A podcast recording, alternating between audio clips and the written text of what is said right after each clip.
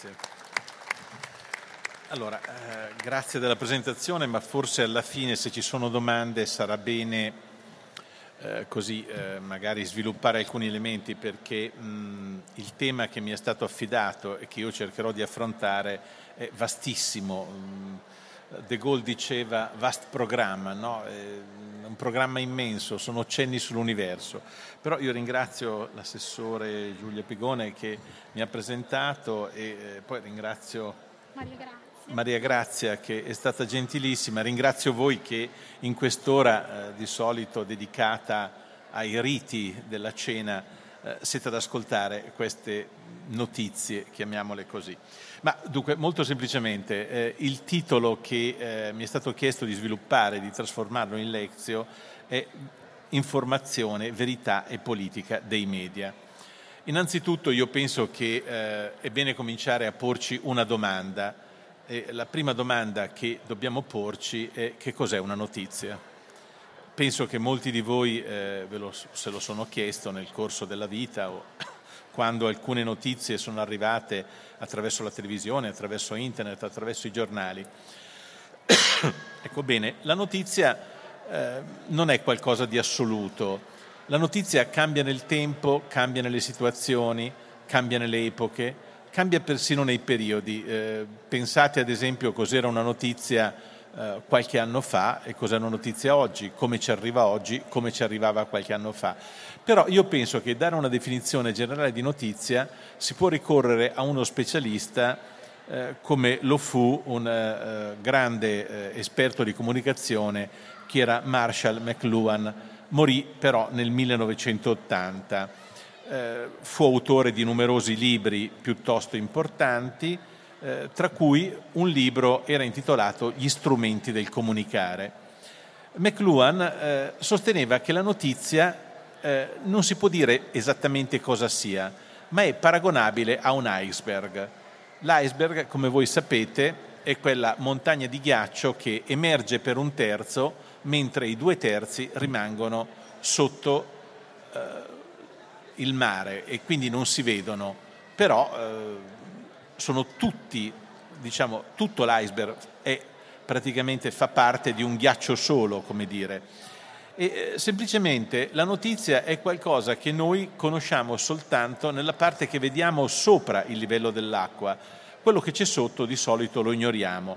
E questo eh, McLuhan eh, lo asseriva in un periodo in cui le notizie arrivavano attraverso dei canali più semplici, più eh, diciamo controllabili. Allora, parliamo del 1980, eh, internet praticamente era ai primi era qualcosa ancora di sperimentale, i giornali avevano una particolare diffusione e eh, la maggioranza delle notizie arrivava attraverso la carta stampata, la radio e la televisione che era già particolarmente diffusa. Eh, anche se eh, ovviamente eh, non è nulla di paragonabile con l'oggi, ma poi vedremo qualche dato o qualche dato che sottoporrò alla vostra attenzione. Però eh, McLuhan disse questa, diede questa definizione, diede eh, la possibilità insomma, di capire che ogni notizia nasconde sempre qualcosa.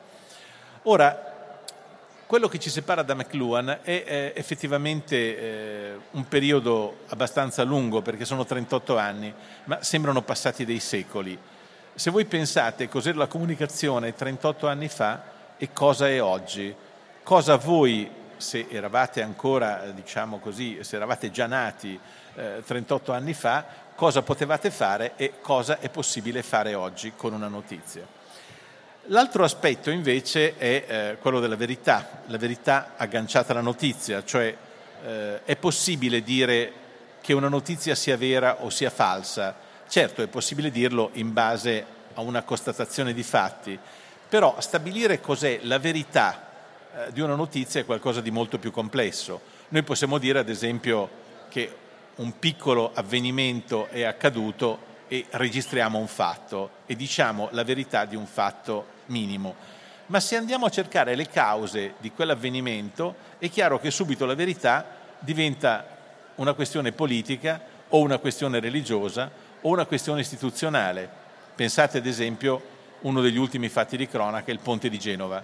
Tutti possiamo dire è caduto cioè il ponte di Genova è crollato. Però se ci chiediamo ma perché è crollato, a questo punto è chiaro che non c'è una verità come risposta, anche se magari la si può trovare, ma ci sono tante verità che cercano di rispondere alla catastrofe appunto che è avvenuta. È chiaro che eh, in questi giorni chiunque abbia seguito le varie elezioni eh, si sarà reso conto che tutti dicono che non c'è una verità. Eh, qualcuno ha parlato di post-verità, domani avrete una lezione del professor Sini, qua tra l'altro mi pare in questa piazza se non sbaglio, o a Modena, eh, adesso non, non, mi ricordo bene, ma eh, dice quanto errore c'è nella verità, sostiene, va a indagare questo fatto. Eh, molto semplicemente eh, io eh, vorrei eh, dire che la questione della verità è una questione irrisolta dal punto di vista filosofico, ma anche dal punto di vista scientifico. Anche un esperimento scientifico ha delle tolleranze sulla verità che viene emessa. Eh, diciamo che tutti gli esperimenti della fisica prevedono e eh, ammettono un loro errore di, mar- di margine o di percentuale. Però è chiaro che quando noi parliamo di verità in senso lato, o l'agganciamo a una religione e allora è la verità di quella religione, e sulla qualcosa, se la religione ha una gerarchia e ha dei riferimenti, noi sappiamo che la verità è quella che viene riferita dall'autorità massima di quella religione. O la agganciamo a un fatto politico, allora la verità è praticamente eh, quella che magari viene espressa dal partito secondo determinate direttive o secondo un'ideologia, oppure è una verità secondo una certa tendenza, secondo una certa persona, ma parlare di verità in senso assoluto è sempre più difficile e voi avete visto, avete ascoltato, se avete seguito queste lezioni, come i filosofi non riescano. Bene, nel mondo giornalistico parlare di verità è ancora più difficile di quanto ho detto sino adesso, perché possiamo diciamo, metterci d'accordo su una obiettività dei fatti, su un tentativo di avvicinarsi a quello che realmente è successo, ma parlare di verità è veramente, diciamo così, spendere una parola eccessivamente grande. Ciò non toglie che eh, qualcuno di voi mi dirà che eh, senza la verità non è possibile eh, dare un'informazione corretta. Anche questo è vero. Dobbiamo contentarci però di dire che ci si avvicina alla verità nella maniera più corretta possibile e lì si cerca di esprimere un giudizio, di dare un'informazione. Questo è tutto quello che il mondo della comunicazione può fare. Non può certo diciamo, rispondere a quella domanda di Ponzio Pilato che c'è nel capitolo 18, versetto 38 del Vangelo di Giovanni, quando a un certo punto Ponzio Pilato chiede a Gesù che cos'è la verità e Gesù non risponde, ma eh, non risponde forse perché l'aveva già detto, forse perché anche per lui era difficile rispondere. Del resto eh, pensate anche Pilato che chiede a Gesù che cos'è la verità. Pensateci un attimo, in quale lingua l'ha chiesto? Pilato parlava un latino stretto, Gesù parlava l'aramaico occidentale, eh, noi l'abbiamo tramandata in greco, noi questa questione la conosciamo grazie al testo greco dei Vangeli. Chiunque voglia farsi un ripasso è ti estin alezeia, quindi quella era la domanda di Pilato, ma che cosa effettivamente si sono detti, che cosa forse avrebbe potuto rispondere, rimane un interrogativo. Quello che eh, forse vale la pena approfondire è l'aspetto della comunicazione di quella che chiamiamo provvisoriamente verità e di quella che si può chiamare politica della comunicazione. Noi viviamo in un tempo, e penso che eh, se eh, ve ne siete eh, accorti tutti attraverso una serie di notizie, di informazioni che vi hanno continuamente raggiunto, viviamo in un momento in cui la carta stampata sta soffrendo una crisi particolare, anzi è una crisi che non ha mai conosciuto, almeno sino dalla metà del 1400, e stiamo eh, avviandoci in un mondo che comunica sempre più in tempo reale con i social network e in particolare con la diffusione eh, di internet, del mondo che eh, praticamente noi eh, frequentiamo, al quale accediamo quando eh, ci mettiamo in comunicazione con un computer. Allora, internet, tenete presente che è un, diciamo così, è una risorsa che eh, è molto giovane. Se pensate che eh, i giornali hanno dei secoli, hanno centinaia d'anni, tutti abbiamo sentito parlare anche dei giornali nel Settecento, nel Seicento già c'era una forma di giornalismo, ma anche prima effettivamente ci sono delle situazioni che possono essere più o meno vagamente ricondotte ai giornali. Voi pensate che internet eh, il primo esperimento che eh, l'avvio delle ricerche di Internet è del 1960 e parte dal Ministero della Difesa degli Stati Uniti, ma soltanto negli anni 70 eh, si comincia alla creazione, diciamo così, dei primi tentativi, dei primi esperimenti. Eh, allora, il collegamento dei primi computer è tra quattro università americane è del 1969 eh, nel 1982 finalmente si definisce la parola internet, perché prima di allora c'era ARPANET, c'erano altri termini. Pensate che nel 1973 la Gran Bretagna, la Gran Bretagna e la Norvegia, che sono due paesi molto avanzati, eh, si uniscono alla rete con un computer ciascuna. Quindi siamo l'altro ieri come tempi, ma eh, stiamo parlando di preistoria di internet. Pensate poi anche al numero degli utenti. Nel 1984 la rete conta mille computer collegati e dobbiamo arrivare al 1989, quindi esattamente 20 anni fa, 19 anni fa e qualche mese, per arrivare a 100.000 computer collegati. Intanto internet si sviluppa in maniera incredibile. Gli altri dati possono essere che nel 1996 a internet troviamo collegati 10 milioni di computer. Nel 2008 gli utenti di Internet diventano 600 milioni in tutto il mondo. Nel eh, 2009 si arriva, si batte, si supera il miliardo. Nel 2011 gli utenti sono 2 miliardi. Nel 2015, che è l'ultimo dato sicuro che abbiamo, abbiamo superato i 3,3 miliardi di utenti in tutto il mondo. È un fenomeno che eh, non ha paragoni negli altri sistemi di comunicazione perché Internet praticamente ha rivoluzionato qualsiasi sistema che c'era in precedenza e che effettivamente aveva abituato a una comunicazione, eh, diciamo così, molto più pacata. Vi faccio degli esempi banalissimi. Le lettere, eh, sostituiti da quelle che, che chiamiamo mail, ma sono le lettere tradotto in inglese praticamente. Eh, quando sono cominciate le prime mail, le discussioni tra, eh, diciamo così, eh, gli esperti non erano assolutamente allarmistiche, dicevano che la posta ci sarebbe sempre stata, che il contatto con gli auguri di carta o con determinati oggetti di carta che comunicavano determinate cose non si sarebbe potuto togliere e oggi vediamo che la comunicazione cartacea è quasi ridotta ai minimi termini.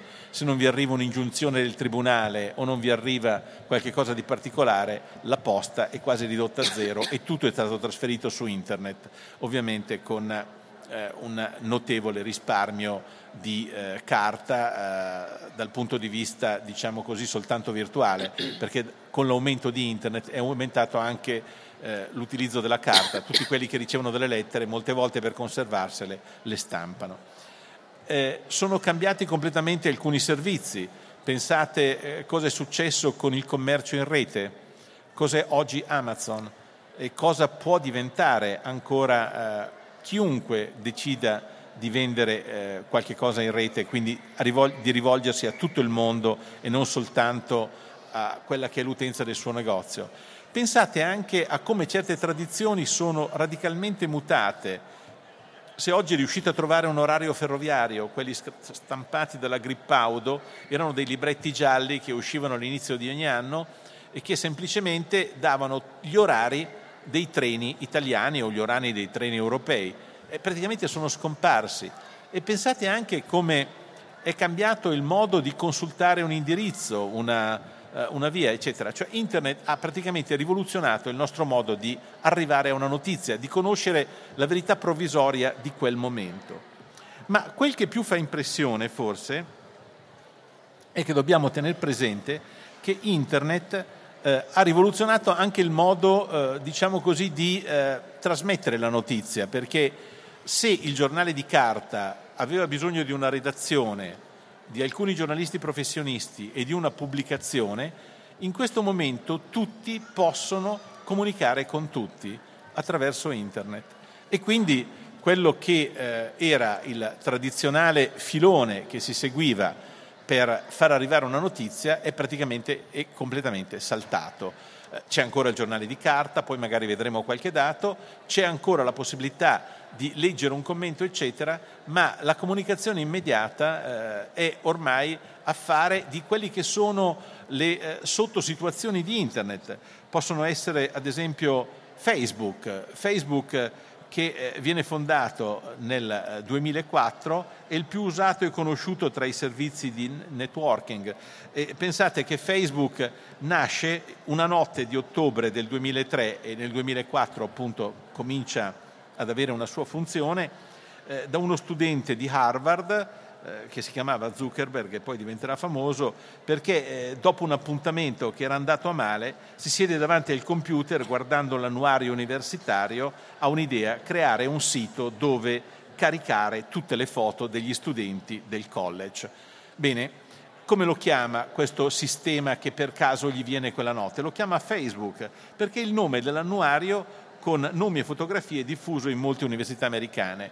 Ora, noi ci rendiamo conto qual è il potere di una cosa come Facebook quando un ministro, anziché usare la prassi che si usava fino ad alcuni anni fa, 10-15 anni fa, dà una comunicazione diretta su Facebook. Mi pare che il ministro degli interni attuale, per comunicare un avviso di garanzia che gli è giunto, non ha fatto quello che avrebbe fatto, che so io, un ministro della Repubblica 15-20 anni fa, cioè avrebbe convocato una conferenza stampa, avrebbe esposto quello che gli è successo, avrebbe detto ai giornalisti di porgergli delle domande e il giorno dopo avremmo letto la notizia.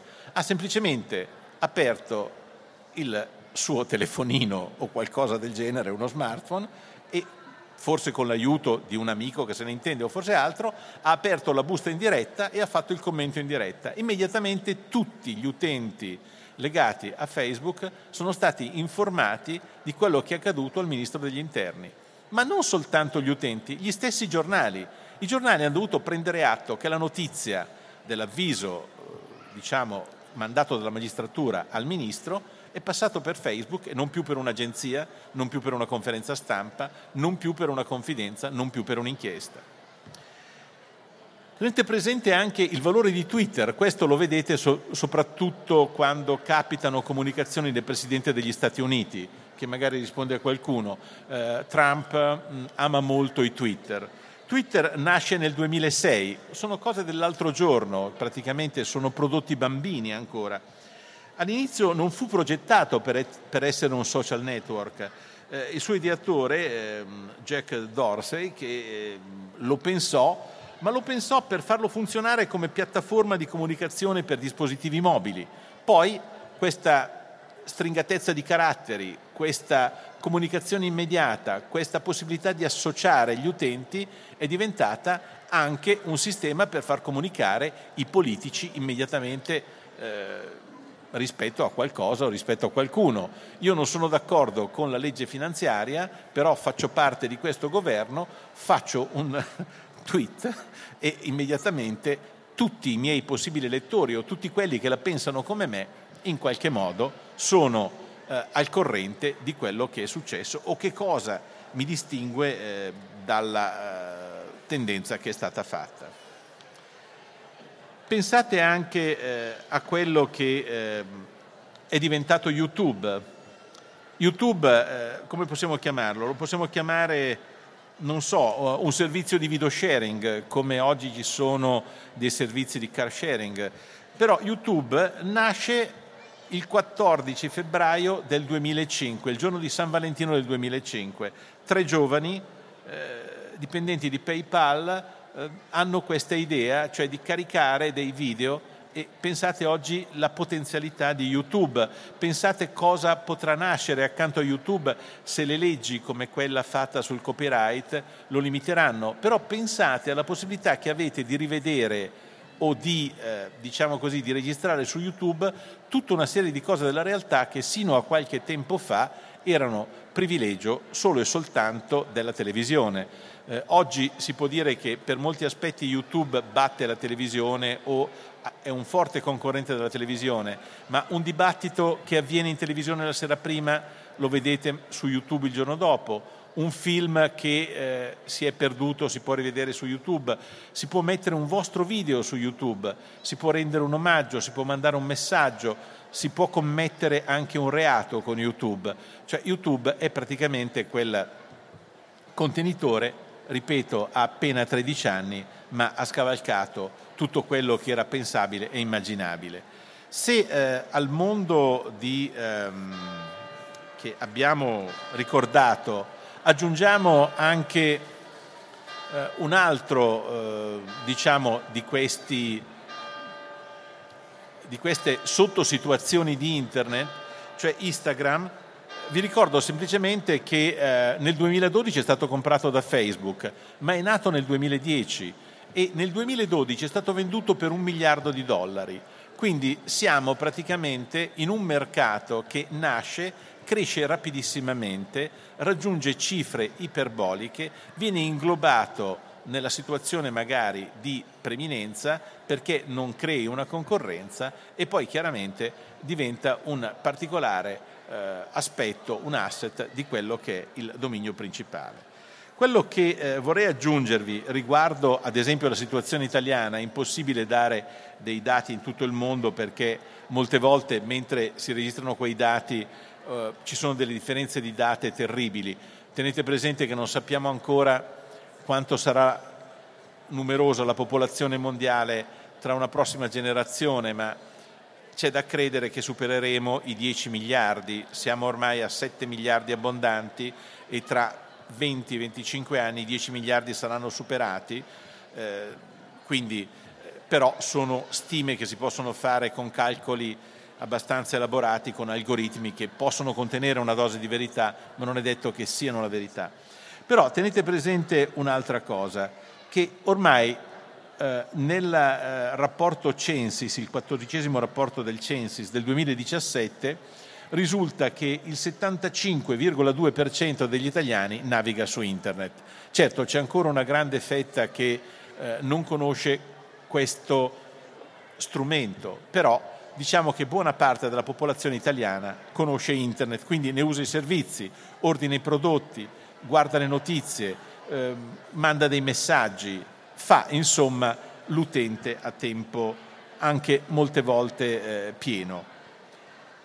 Teniamo presente che l'86,9% degli italiani ormai ha a disposizione un telefono cellulare che soltanto in minima parte rispetta quelli di vecchio tipo. Ormai sono prodotti come iPhone, eccetera, che hanno eh, connessione con internet, possibilità di comunicare attraverso quegli strumenti che vi consentono con la sola spesa eh, dell'uso di internet di parlare con paesi dell'America del Sud, addirittura anche visive. Faccio un esempio, Whatsapp eh, consente di dialogare con un amico in Argentina, con un amico in India, ammesso che quello abbia Whatsapp.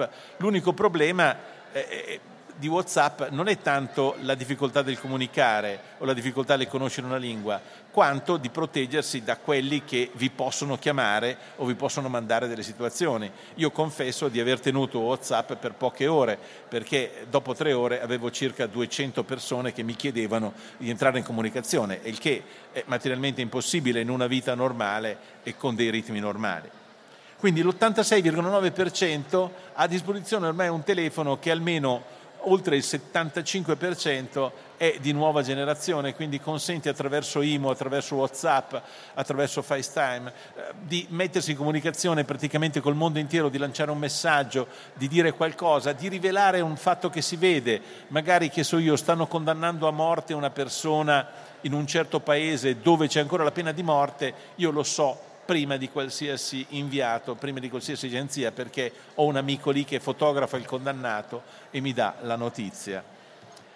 Eh, Facebook in Italia eh, riguarda ormai il 56,2% della popolazione, quindi eh, è praticamente un livello altissimo. YouTube lo vede il 49,6% degli italiani, il 21% soltanto Instagram e eh, Twitter è utilizzato dal 13,6%. Ricordo da un'altra parte che la spesa per i libri e per i giornali in questi ultimi anni, gli ultimi cinque anni, è calata del 37,4%, mentre eh, diciamo così, eh, la radio eh, riesce praticamente a, a, a tenere testa un po' a tutte le crisi che sembrava dovesse avere, perché l'82,6% degli italiani ascolta ancora la radio, magari in situazioni eh, che so io che possono essere viaggi in macchina durante la barba del mattino o magari in situazioni diversissime. Teniamo presente che soltanto il 35,8% degli italiani legge i giornali e negli ultimi dieci anni i giornali, i quotidiani cartacei, hanno perso il 25,6% di utenza, mentre quelli online sono aumentati solo del 4,1%. Per cui quando vedete quei dati diffusi dalla DS, poi qualcuno mi chiederà ma sono veri? Sono dati degli editori, almeno è la verità dell'editore quella, vi accorgerete che il più grande quotidiano italiano, che resta il Corriere della Sera, ha meno di 300.000 lettori cartacei più digitali. È un giornale che durante la Prima Guerra Mondiale vendeva un milione di copie, cioè cento anni fa. Quindi vi dà l'idea della differenza che si è creata. Ricordo che, proprio per dare un ultimo dato sui libri, soltanto il 45,7% degli italiani ha un libro, guarda un libro, compra un libro, ha confidenza con un libro, cioè più della metà della popolazione italiana non ha rapporti con i libri. Questo non è che per carità, dati anche molti libri che vengono pubblicati, sia una cosa grave, dico soltanto che lo strumento di comunicazione anche della cultura è praticamente disatteso da buona metà della popolazione, chiaramente dopo l'utilizzo dei libri scolastici. Quello che ora possiamo aggiungere di considerazioni è molto semplice perché eh, questi dati vi hanno perlomeno messo al corrente di una situazione che si è creata. Potremmo parlare anche del blog, per carità, ma anche i blog tenete presente che sono della fine degli anni 90, non, non è che siano delle costruzioni, hanno praticamente una ventina d'anni, tutti i blog che ci sono in giro, tutte le verità che ciascuno crede di dare, sono delle cose recenti. Bene, detto questo, eh, tiriamo una prima conclusione che è la seguente. Cosa sta succedendo al mondo della comunicazione?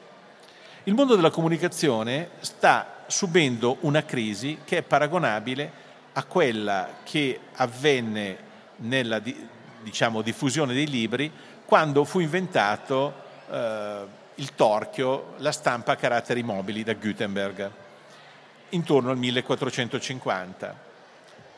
Noi siamo in una fase di internet all'inizio che eh, ancora non ci lascia capire come sarà questa galassia che si è aperta davanti a noi, che cosa porterà questa comunicazione che si è aperta con tutti e per tutti e soprattutto quali sono i suoi sviluppi, che sono sviluppi commerciali, sviluppi culturali, sviluppi anche sociali, perché è chiaro che la gente comunica diversamente rispetto ad alcuni anni fa, e la possibilità di conoscenza che abbiamo a disposizione che è sterminata. Oggi con internet uno studente può non uscire da casa per fare la tesi di laurea, soltanto fino a vent'anni fa doveva magari fare un giro di biblioteche che era anche costoso oltre che dispendioso nei tempi. Pensate anche a quella crisi che vi ho detto che è in corso tra i giornali che perdono sempre più copie, la televisione che non riesce a mantenere eh, i suoi dati, eh, quello che è il suo ascolto, e, e non dimentichiamoci che la televisione è regolata dall'Auditel, poi magari ci soffermiamo su questo perché ci consente di fare alcune osservazioni sulla verità, sulla politica e sull'informazione. Comunque, diciamolo pure chiaramente, noi siamo in una fase in cui un mondo si sta sviluppando a una velocità impressionante, abbiamo visto come alcune realtà nate da pochi anni sono diventati dei giganti immensi e alcune realtà che tradizionalmente consideravamo motivi e eh, valori, mezzi per la comunicazione, sono entrate in crisi e forse è una crisi dalla quale chissà quando usciranno e chissà come usciranno. Sto parlando dei giornali. Quello che accadde quando si inventò la stampa a caratteri mobili è registrato in un libro di Fèvre Martin, che eh, è un libro proprio sull'invenzione della stampa. Eh, questi due autori si chiesero cosa successe nel 1450 in Europa, quando a un certo punto, anziché stampare, anziché scrivere un libro solo, se ne potevano stampare decine, centinaia, quanti se ne volevano. E notano un fatto, che per circa una sessantina d'anni abbondante nessuno capì se avrebbe vinto, diciamo così, la carta stampata o la carta ancora manoscritta o il libro ancora manoscritto. Vero è che tutti i primi torcolieri fallirono, anche perché inventata questa strategia, questa nuova possibilità dei caratteri mobili, eh, molti non erano abili nel commercializzare questi libri che venivano stampati e improvvisamente fallivano. Dall'altra parte, coloro che costruivano dei libri amanuensi si erano organizzati e eh, facevano una concorrenza spietata a quelli che vendevano libri stampati. Per cui sembra la lotta tra la carta e internet di adesso. Se voi andate verso la fine del 400 e vedete un po' di dati che riferiscono Fèvre e Martin, che riguardano la diffusione delle dei negozi che stampavano i libri, delle botteghe dove si stampava e delle botteghe dove si copiava a mano, vi rendete conto che nessuno avrebbe potuto dire che stanno vincendo gli uni o stanno vincendo gli altri, c'è una lotta tra gli uni e gli altri e in particolare c'era una copisteria a Firenze che era tenuta da un signore che si chiamava Vespasiano da Bisticci, il quale poteva fare il libro che voi desideravate in un giorno. Supponiamo che l'assessore Giulia avesse avuto voglia di leggere, che so io, il Decameron di Boccaccio, la Divina Commedia di Dante, entrava al mattino, parlava con il proprietario, diceva voglio questo libro, diceva guardi se non vuole delle miniature, non vuole delle cose, passi stasera. C'erano in quella bottega 200 copisti, ognuno copiava due pagine, alla sera la signora ritirava il libro e andava a casa con il libro manoscritto. Se voi andavate dal torcoliere, questo non poteva assolutamente fare questo lavoro, diceva, beh, innanzitutto dobbiamo cominciare a impostare i caratteri mobili, poi io gliene posso stampare anche mille copie, però intanto devo mettere pagina per pagina e passi tra un mese, tra un mese e mezzo. E quindi c'era una, diciamo, di sfida sui tempi. Quando si capì che aveva vinto la stampa caratteri mobili? Quando Martin Lutero affisse alla chiesa del castello di Wittenberg le famose 95 tesi.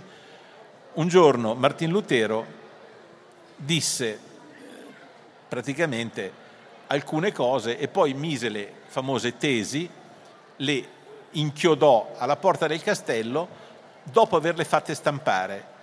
Ci si accorse improvvisamente che la quantità di stampati di quelle tesi era superiore al potere dell'Inquisizione e al controllo.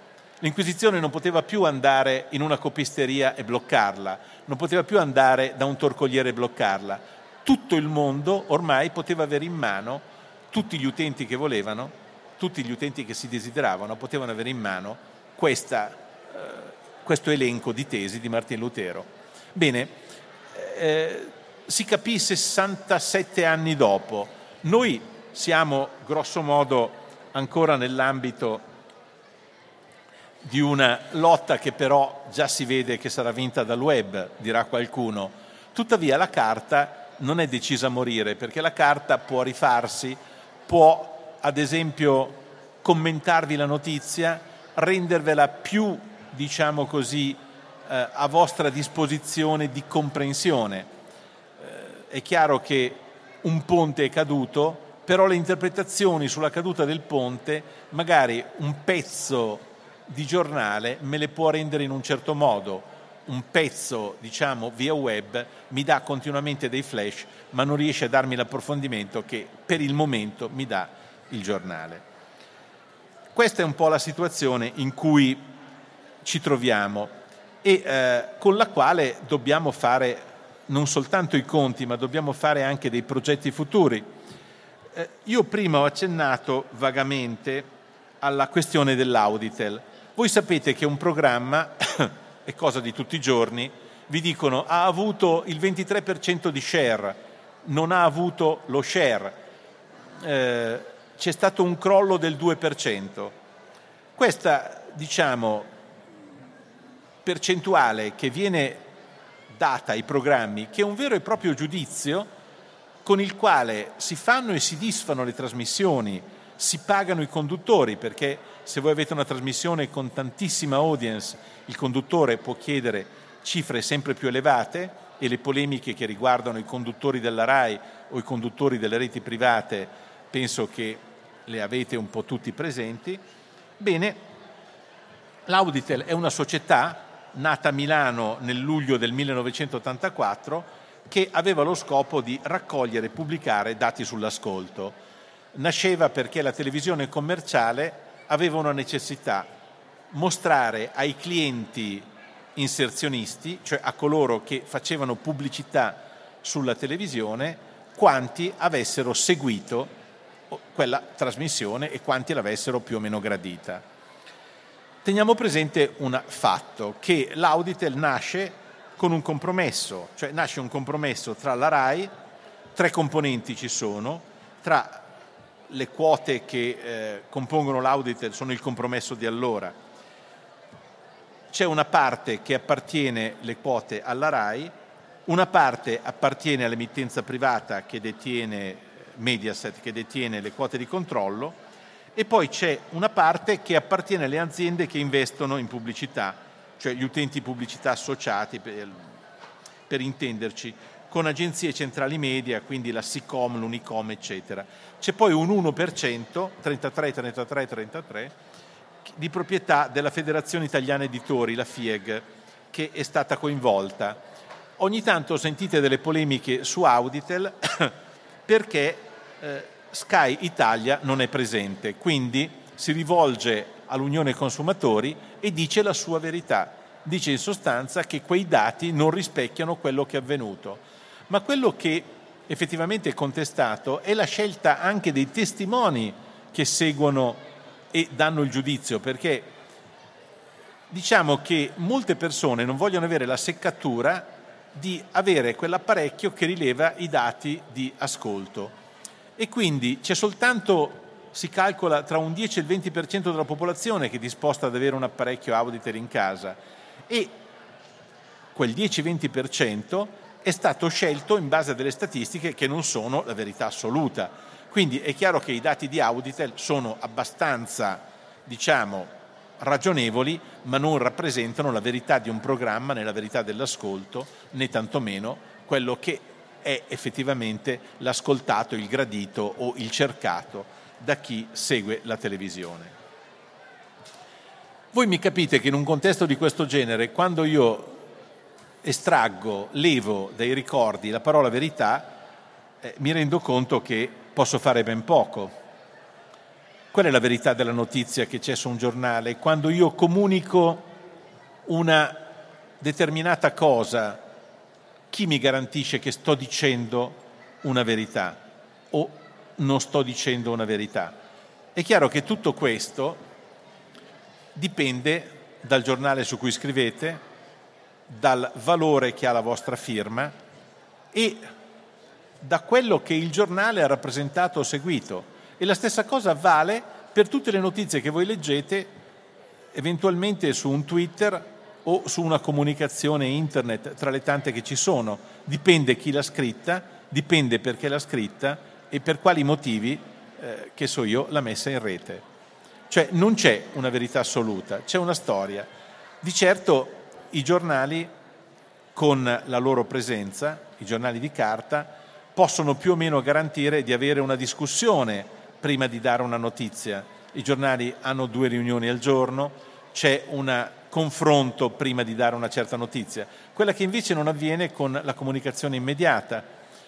Eh, è chiaro che un giornalista prima di scrivere un pezzo molte volte si confronta col direttore, si confronta con degli altri colleghi, vede di non disturbare più del previsto magari determinate situazioni, soprattutto cerca di non prendersi una querela. E la verità che mi può offrire è tra tutte queste forze. Quello che accade invece liberamente nella rete è molte volte senza filtro. Per questo ci sono espressioni razziste, espressioni anche di pancia, espressioni che molte volte eh, vanno a commettere dei reati e quindi la polizia postale deve intervenire. Chiudo questo discorso che è stato fatto da una serie di osservazioni e da una serie di dati. È possibile arrivare a una verità nella politica delle notizie? Allora, io vi rispondo con casomai un'altra domanda. Dipende da quanta autorità ha il mezzo che vi dà la notizia. Da quanto voi credete nell'autorità di questo mezzo? Non è un fatto assoluto. Faccio un esempio abbastanza clamoroso. Oggi per diventare degli scrittori, per essere recensiti dai giornali, per finire in televisione, per finire sul web, per andare nei blog che contano, eccetera, eccetera, bisogna fare una fatica boia. Un tempo bastava una segnalazione di un giornale importante, di una firma importante. Vi faccio un esempio che tutti penso possano capire. Alberto Moravia diventa scrittore un giorno del 1929 quando il critico borgese gli dedica un famoso pezzo sul Corriere della Sera, il famoso Elzeviro. Borgese scrive, questo giovane che ha scritto Gli indifferenti è molto bravo, potrà essere un buon romanziere, questo libro è molto bello. È bastato quel pezzo per far diventare, per trasformare Moravia un romanziere, uno scrittore e da lì non smetterà più di esserlo.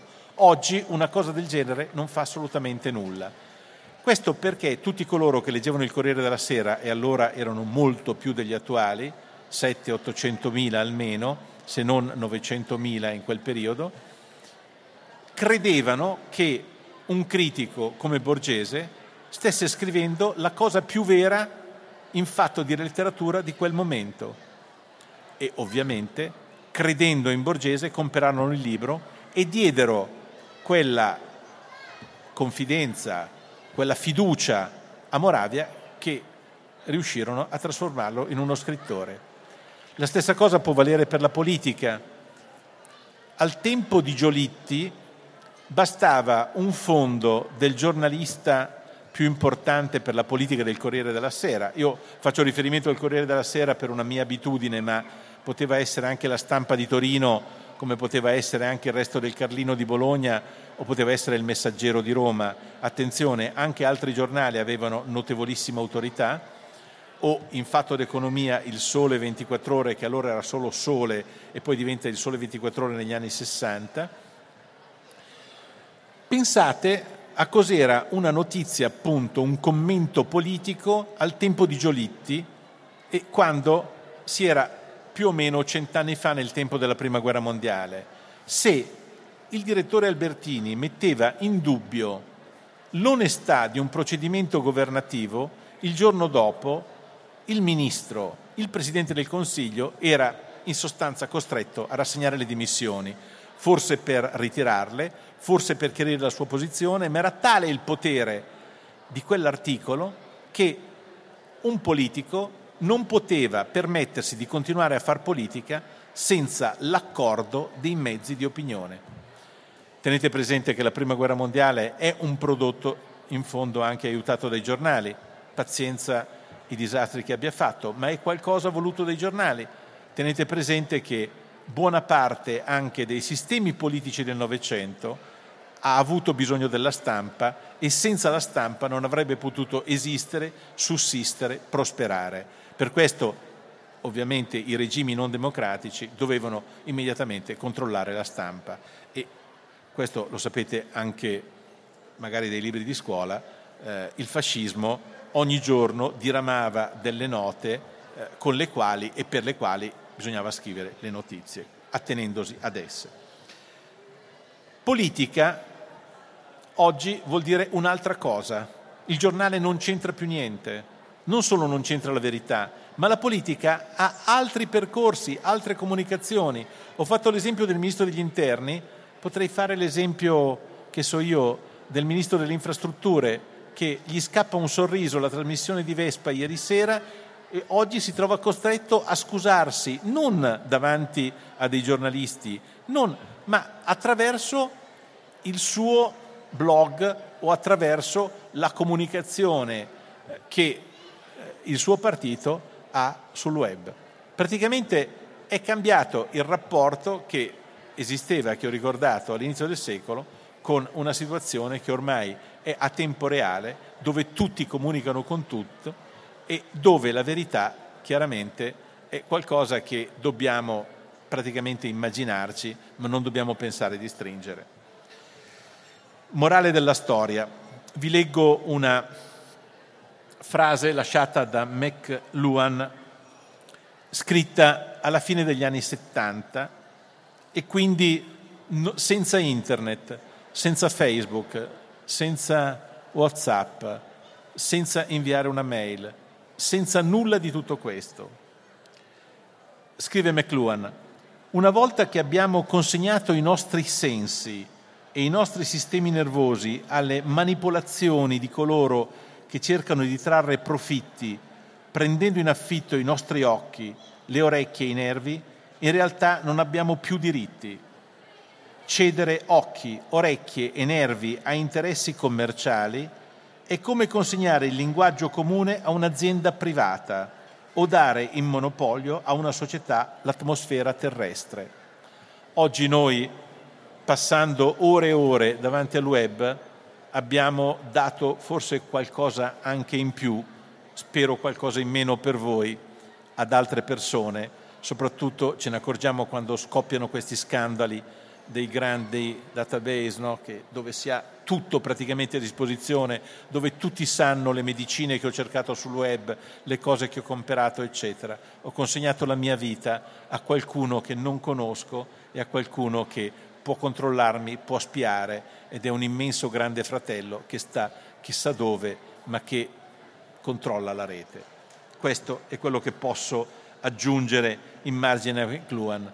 Una paura degli anni 70 che si sta concretizzando, mai cedere quella che è la nostra verità, i nostri sensi, i nostri sistemi nervosi, le nostre emozioni, non facciamocele manipolare. Praticamente cerchiamo di difenderci, cerchiamo di tenerci quella nostra verità che siamo riusciti a raggiungere e con la quale viviamo, cerchiamo perlomeno di non svenderla, ma di combatterci, di viverci, di conviverci e tutto sommato anche vale la pena di amarla. McLuhan se ne è accorto addirittura prima di Internet. Grazie.